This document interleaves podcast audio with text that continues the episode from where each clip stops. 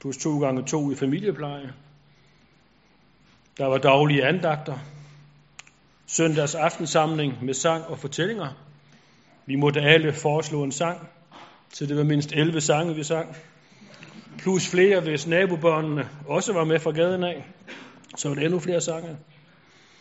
Og historien, vi fik, det var en, som min far han oversatte direkte, mens han sad og læste op fra et svensk søndagsskoleblad.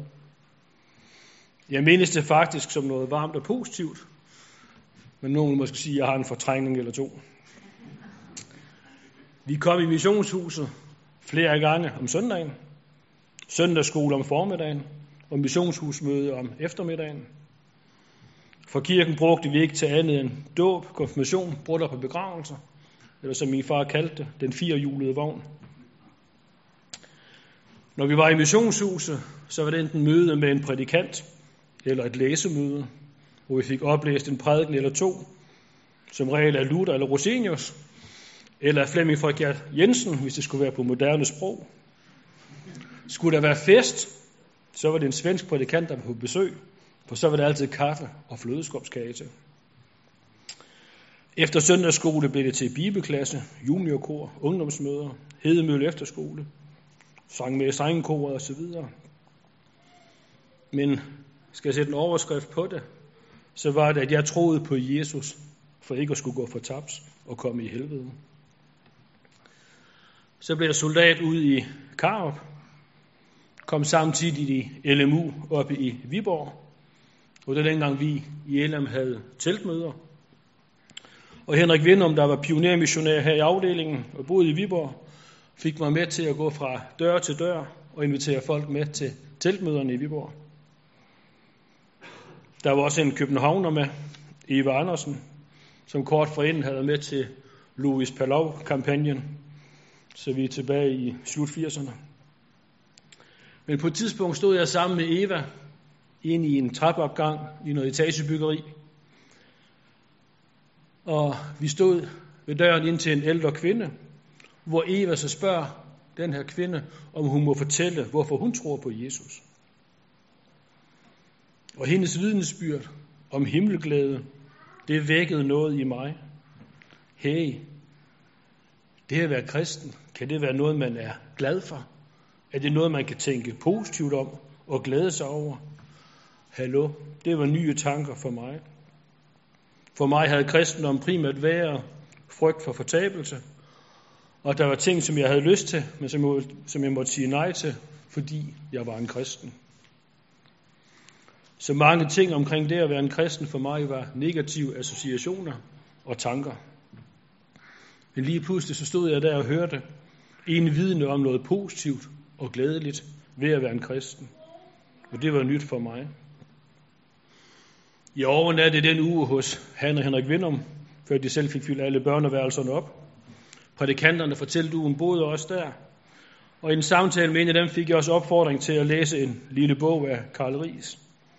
Og igennem den var der flere bibelord, som Gud brugte for at vise mig, at jeg ikke behøvede at leve i frygt for fortabelse, men at jeg måtte glæde mig over, at han har frelst mig til at leve som hans barn.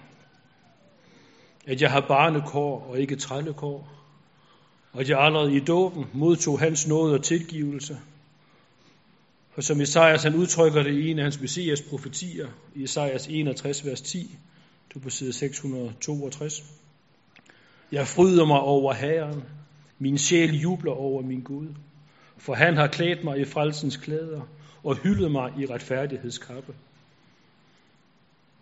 Det profeterede Esajas om i ånden af århundreder før, at Jesus kom her til jorden og gjorde det. Og nu må jeg her et par tusind år efter stadig få lov til at glæde mig over, hvad det er, vi ufortjent får skænket i dåben. At jeg ikke selv skal præstere, men at han har iklædt mig frelsens klæder, og det må jeg tage imod, tro på, leve i og dø på, og leve videre i al evighed. Verset fra Esajas begynder med, Jeg fryder mig over Herren, og min sjæl jubler over min Gud. Det havde ikke hed til at være sådan nogle tanker, jeg havde om Gud. Jeg gik ikke og frydede mig over ham, eller jublede indvendigt. Men Helligånden gav mig lov til at se det.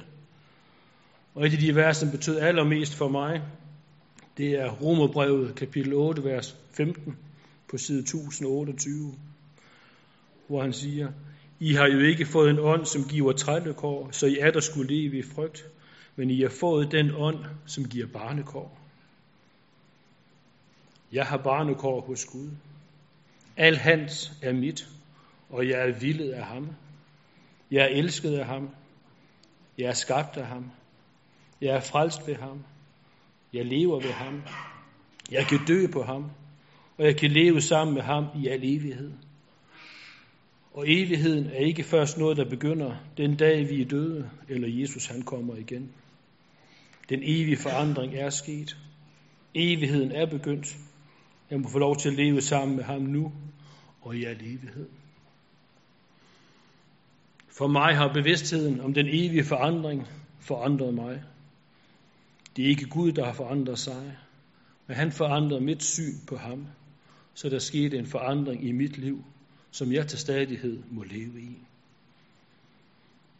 Og jeg må bare sige, at jeg er taknemmelig over, at han holder fast i mig, at det er hans nåde, som bevarer mig, at han igen og igen glæder mig med sin frelse, at han viser mig, hvilken værdi jeg har for ham, og hvilken ufattelig pris han har betalt, for at jeg må være hans, at jeg må være frelst, at jeg må få lov til at leve det liv, som han både har skabt og frelst mig til at leve.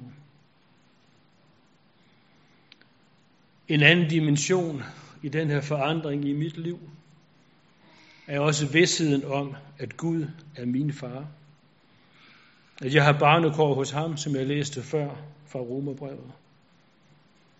At han står med fremstrakte arme og byder mig velkommen hjem. Jeg har ikke selv min far længere. Han forsvandt kort tid efter mit personlige møde med Gud i teltugen. Min far havde været syg i mange år, inden han forsvandt, så der var byttet rundt på rollerne i vores forhold. Så for mig er det skønt at kunne synge om Gud som min far. Når vi synger, som jeg sagde før, nu står du der med fremstrakte arme og byder mig velkommen hjem. Den far oplevede jeg ikke rigtig selv, men jeg er glad for, at Gud udfylder den plads for mig, og ønsker at få lov til at være min far og din far, ja alles far, uanset hvilket faderbillede vi render rundt med i bagagen. Lad os bede sammen.